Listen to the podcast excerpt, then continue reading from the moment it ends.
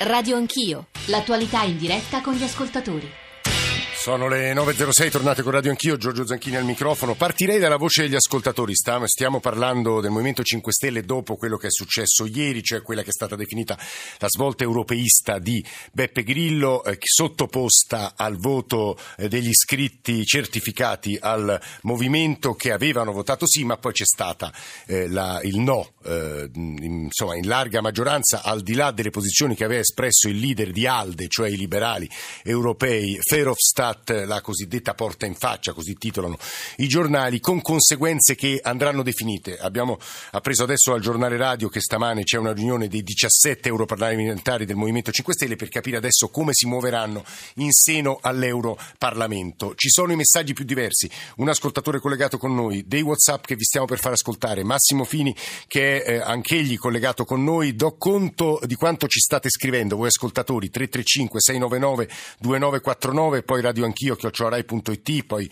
Twitter, gli account su eh, Facebook. Molti parlano della della ingenuità che il movimento ha mostrato in queste ore. Altri si pongono dei dubbi appunto rispetto a questa ingenuità nella capacità di guidare il paese e poi invece molti messaggi di lodi, eh, di critiche per appunto il coraggio e anche l'indipendenza e l'autonomia, di critiche a, quello, a come si è comportato eh, Alde e poi ci sono diversi messaggi su quanto detto da ultimo da Massimo Giannini, editorialista di Repubblica, eh, sul voto online, sulla democrazia diretta, sulla democrazia del click, così definita da alcuni ascoltatori di fronte alla quale molti pongono dei dubbi. Scrive ad esempio Paolo da Roma: i voti online sono una buffonata, un cambio così radicale della politica europea sembra un tradimento degli elettori 5 Stelle. C'è chi critica Giannini dicendo: ma non è vero, sull'immigrazione, ad esempio, il, gli elettori sono andati contro la linea dettata da Beppe Grillo stesso e non è vero che voterebbero qualsiasi, qualsiasi cosa. Così come è interessante che un paio di ascoltatori ci dicano perché non parlate stamane di sanità, vi concentrate sugli errori del Movimento 5 Stelle. In realtà il palinsesto di Radio 1 cerca di essere razionale, dare spazio a tutti gli argomenti e non tacerne nessuno. Noi di Radio Anch'io spesso parliamo di politica, ma di sanità ha parlato ieri pomeriggio Emanuela Falcetti eh, con Italia sotto inchiesta, zapping con Giancarlo Quenzi e di sanità si occupa spessissimo Ilaria Sotis con la radio ne parla. Eh, Emidio da Roma e poi Silvia sempre da Roma, quattro Whatsapp e Massimo Fini. Emidio, buongiorno. Buongiorno, grazie. Volevo sottolineare che i 5 Stelle mh, sono sistematicamente, scusate il bisticcio, accusati di essere antisistema e di non volersi alleare con nessuno. In questo frangente in cui ci hanno provato, eh, anche se per ragioni prevalentemente tecniche più che politiche, comunque con una svolta anche politica, eh, sono stati respinti, vengono respinti quando ci provano. Questo fatto fa sì che vengano accreditati agli occhi dell'opinione pubblica come diversi, nel bene e nel male, intendiamoci, ma quindi come diversi è normale che raccolgano poi largamente il malcontento che c'è sicuramente nei confronti della Emilio, la sua analisi mi sembra molto seria e condivisibile. Grazie per averla posta stamane a Radio Anch'io. Silvia da Roma, buongiorno anche a lei. Credo lei sia un'elettrice del Movimento 5 Stelle. Silvia. Sì, buongiorno a lei. Se, se vuole esporre la sua posizione, ovviamente. Sì, sì. perfetto. Guardi, sì, io sono iscritta al blog di Beppe Grillo dal 2010, quindi sono anni e anni e anni che lo seguo. E quando, io non, non, non vorrei che gli elettori del web, del Movimento 5 Lei vota quindi, lei vota quando Beppe Grillo sottopone? Sì, sì, sì, io voto, voto, mi documento, mm. mi prendo il mio, il mio momento di, di, riflessione su quello che mi viene proposto e ci ragiono, quindi non, non è che mi riduca a un click e quindi mm. poi opto per una scelta. Mm. È chiaro Chi che, ha votato eh, in quest'ultima votazione, quella di ieri? Ma io ho votato anche un torto collo per l'adesione a Alde, perché mm. mi rendo conto che comunque abbiamo degli europarlamentari che stanno portando avanti eh, le, le, tematiche che sono proprie del Movimento 5 Stelle. Rimanerne al di fuori in un gruppo quale poteva essere quello dell'FD oppure nel gruppo misto significava poi non poter avere diritto a quelle che sono i dossier e altro e quindi poter incidere comunque nel nostro piccolo in quelle che è la politica europea. Quindi ho detto ho torto collo ma ho accettato comunque di, di, di votare documentandomi e mi rendo conto che magari ecco, la base, molti della base non eh, pretendono di partecipare a volte a delle scelte che secondo me comunque devono essere prese un po' in capo, capito? Ma non me la sento io calata dall'alto, nella maniera più assoluta. Comunque faccio un ragionamento sulla mia scelta. No, Silvia. E cioè questo che vorrei far capire. No, ecco. Il suo intervento è di grande interesse, come quello di Emidio poco fa. Eh, ascoltiamoci adesso i quattro uh, WhatsApp e poi Massimo Fini. Sono Simone da Empoli. Io penso che Beppe Grillo già in cuor suo sapeva che a livello europeo sarebbe stata respinta la sua proposta. Nonostante tutto ha domandato alla base, ha avuto un largo consenso Adesso Beppe Grillo potrà dire che naturalmente la colpa è sempre degli altri. Questa vicenda è l'ennesima prova che il Movimento 5 Stelle ha selezionato in maniera improvvida i suoi rappresentanti. Nel migliore dei casi sono delle persone oneste che non sanno di che cosa parlano, come qualcuno eh, ha detto. Basta vedere i loro curriculum, sono veramente ridicoli, non conoscono la politica, non sanno che cosa vuol dire eh, far parte di un gruppo piuttosto che di un altro. Non è indifferente passare da un gruppo che vuole uscire dall'Unione Europea a un gruppo eh, di orientamento liberale, che significa prendere una posizione netta. Eh, veramente sono degli incapaci. Valeria da Roma. A me sembra che ci sia troppa indulgenza verso il modo di fare politica dei 5 Stelle.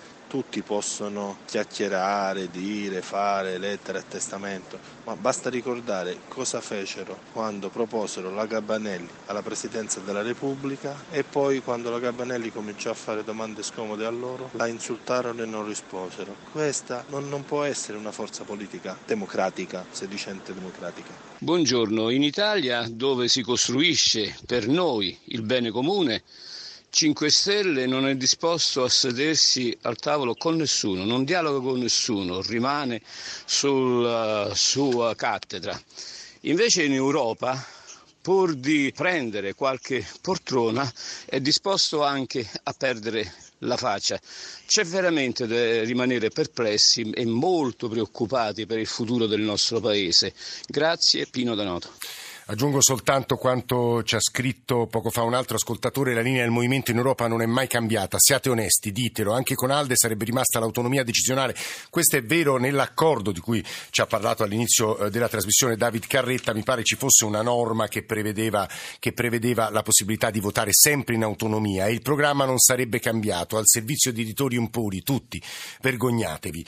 Eh, come sapete noi cerchiamo di dare, davvero di non avere nessun tipo di censura. Massimo Fini, buongiorno e benvenuto, saggista e giornalista sul fatto, è uno dei pochi giornalisti che ehm, non voglio dire ostinatamente, che però cerchi di capire il movimento, cerchi di capire il consenso al movimento e non sia ostile qualche volta in maniera pregiudiziale o preconcetta al Movimento 5 Stelle. Fini, buongiorno e benvenuto.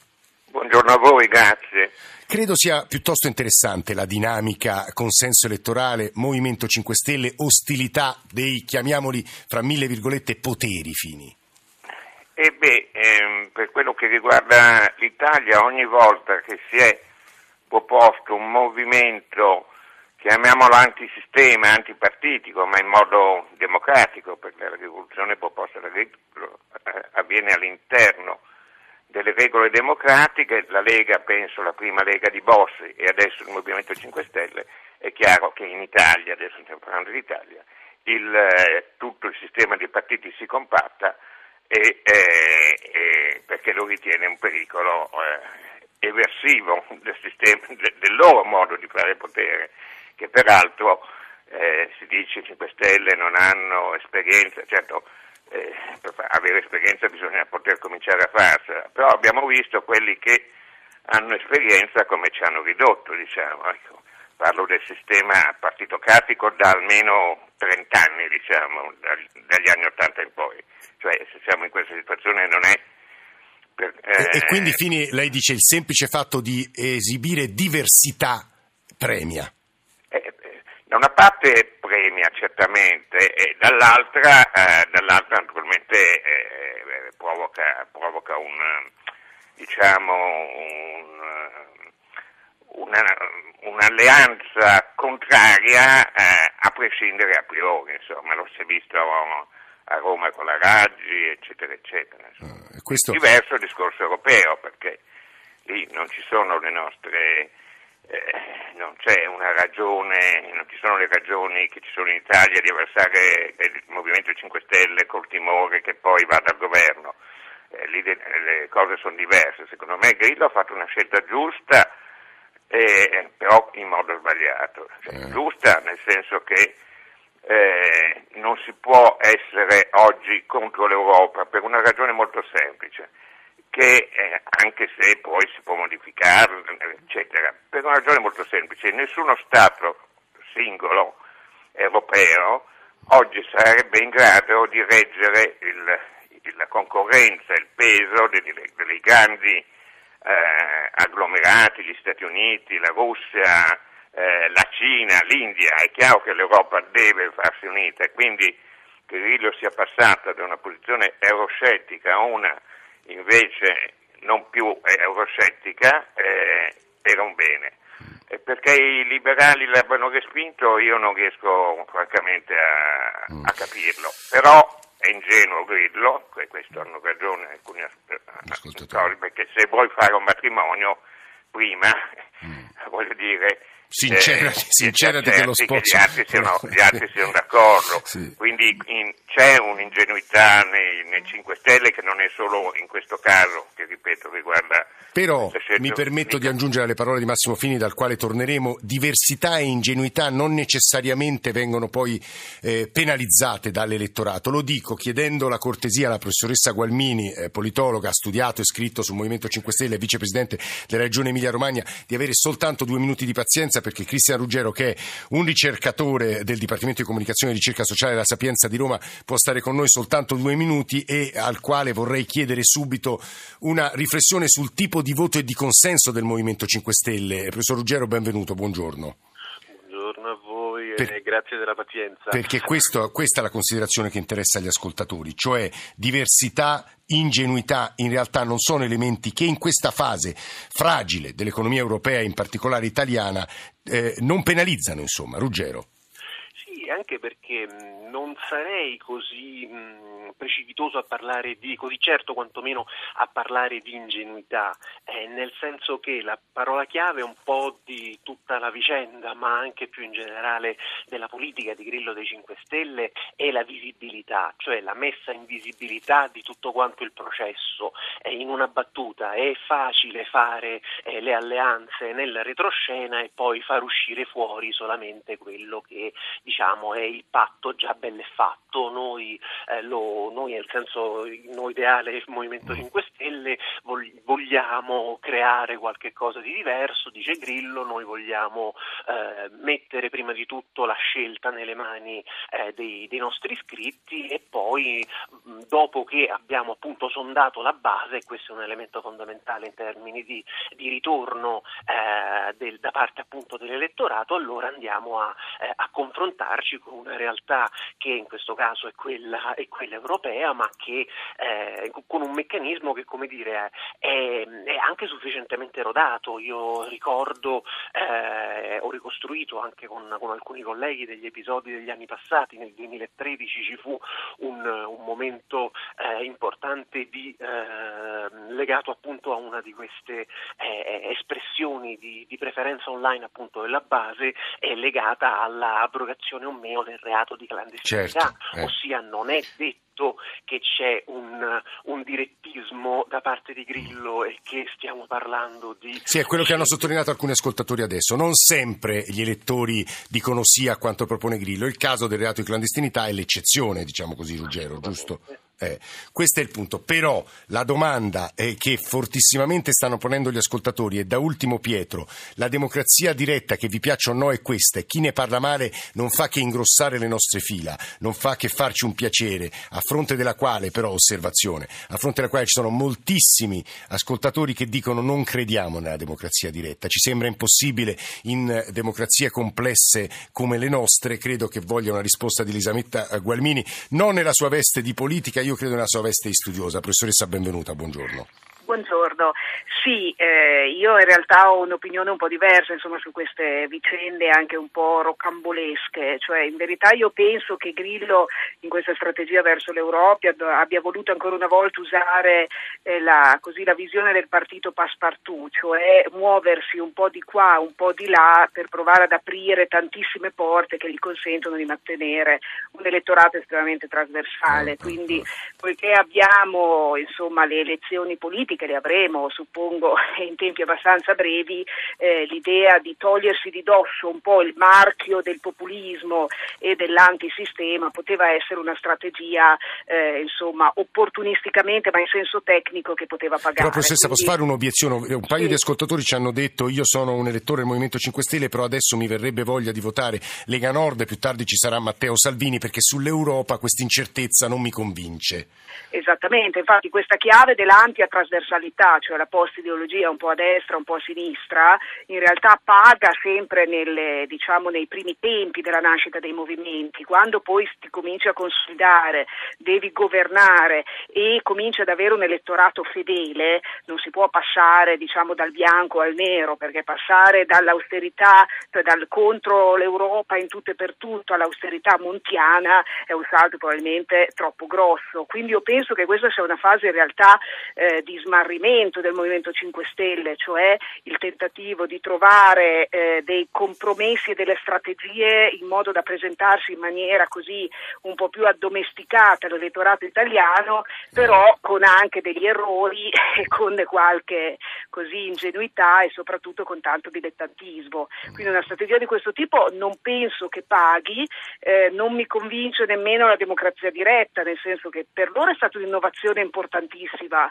eh, tra hanno insegnato molto anche agli altri partiti, però eh, si ha sempre un po' l'impressione che le decisioni siano preconfezionate e che in realtà la rete ratifichi piuttosto che votare o scegliere tra vere e proprie alternative. Eh, cioè, il momento della ratifica. che ieri vincesse con il 78%, cioè non, non, è stata una sorpresa. Ah, questo è il punto, credo che in questo momento sta interessando di più i nostri ascoltatori, lo dico, Massimo Fini è sempre con noi, lo dico però perché Marco Romandini è, è il, collabora con Wire, giornalista, e ha scritto su questo e ha scritto sulla piattaforma Rousseau, che i nostri ascoltatori, alcuni almeno, non sanno cosa sia ed è importante, visto che è un elemento determinante della nostra democrazia, spiegare che cosa è. Marco Romandini, buongiorno e benvenuto.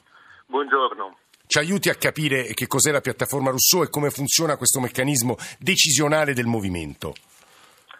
Sì, allora la piattaforma Rousseau è la piattaforma digitale del Movimento 5 Stelle che è nata nell'aprile 2016, eh, diciamo serve a coordinare tutte le attività del non partito. È un sito chiuso che è accessibile solo agli iscritti al movimento eh, come sito a livello tecnologico non è certo una diavoleria tipo Meet o Silicon Valley, è semplicemente un sito sviluppato in PHP con semplici script che è basato su un web server Apache, questa diciamo la parte tecnica. Cos'è rivoluzionario? Invece è il suo utilizzo, presenta infatti 10 sezioni e a noi quelle che interessano diciamo, sono quelle voto, l'ex Europa, l'ex Parlamento, l'ex Regione e l'ex iscritti che sono poi quelle dove si concentra quella democrazia diretta che voleva Casaleggio. Quindi eh, diciamo che eh, oltre alle leggi parlamentari europee e regionali gli iscritti possono anche esprimersi appunto su queste votazioni. Mm. Il problema è, eh, qui magari è anche un problema di quorum che forse non è stato eh. tanto. Nel senso sì, gli iscritti certificati sono più o meno 135.000, esatto. nelle ultime votazioni hanno votato più o meno in 40.000. In 40.000, sì. quindi meno di un terzo degli iscritti. Mm. Il che vuol dire che è un 78,5% di quelli che eh, sono iscritti eh, alla, alla, votazione, ma eh, sarebbe un 23% degli iscritti totali. Mm. Eh, insomma, quindi Ecco. E oltre a questo c'è un problema di comunicazione, cioè? nel senso che ehm, faceva sapere anche l'eurodeputato Marco Zanni sì. nella sua pagina Facebook eh, di aver saputo della votazione eh, sul blog la mattina dell'8 dicembre. Romandini si fermi perché questi elementi che ci ha fornito mi sembrano di grande interesse. Giornalista sì. di Wired e li giro subito a Massimo Fini. Sono un problema sì. queste cose a suo avviso Massimo Fini? Secondo me il problema più grave è aver scelto questa forma di eh, far votare eh, gli iscritti, che sono mi pare 140.000. Sì, certo, Ora, questo, è un partito, questo è un partito o movimento che dir si voglia che riceve, se non mi sbaglio, 8 milioni di voti. Sì, anche di più. Mm. Eh, anche di più. Ora, eh, è sbagliato a mio avviso eh, far decidere le cose a, a, a 140.000 persone su per un movimento che ne rappresenta più di 8 milioni. Quindi, e poi è molto faraginoso in realtà eh, il sistema, nel senso che ogni volta bisogna ricorrere, in realtà, eh, ma questo l'ho detto tanto tempo fa, all'inizio un movimento rivoluzionario, ripeto pacifico, come è il 5 Stelle, essere, fra virgolette, leninista, cioè eh, eh, con un capo che mm, diciamo, chiaramente decide e gli altri eh, seguono. Poi quando si conquista il potere, in questo caso, eh, cosa, allora le cose cambiano. Non credo che Lenin e Trotsky ricorressero alla base quando stavano facendo la rivoluzione d'ottobre. Questo è, questo è, un tema enorme su come si sviluppa e evolve appunto la presa del potere, chiamiamola così. Elisabetta Gualmini, una secca risposta, manca un minuto e mezzo all'ascoltatore che ci chiede, ma perché è molto diverso quando Matteo Renzi va in direzione, detta la linea e votano tutti a maggioranza bulgara? È diverso sì, perché Matteo Renzi purtroppo, dico io, ha una minoranza agguerrita dentro e quindi il Partito Democratico veramente è l'arena in cui si discute moltissimo e anzi posizioni diverse molto spesso mettono in crisi anche chi ha la maggioranza, per cui anche lì probabilmente una maggiore coesione funzionerebbe meglio. Sicuramente il Movimento 5 Stelle però ha una forte eterodirezione dall'alto, penso che sia innegabile, quindi il ruolo di Grillo... Però quando Fini dice Lenin e Trotsky hanno preso il potere e sono riusciti a fare la rivoluzione anche per questo.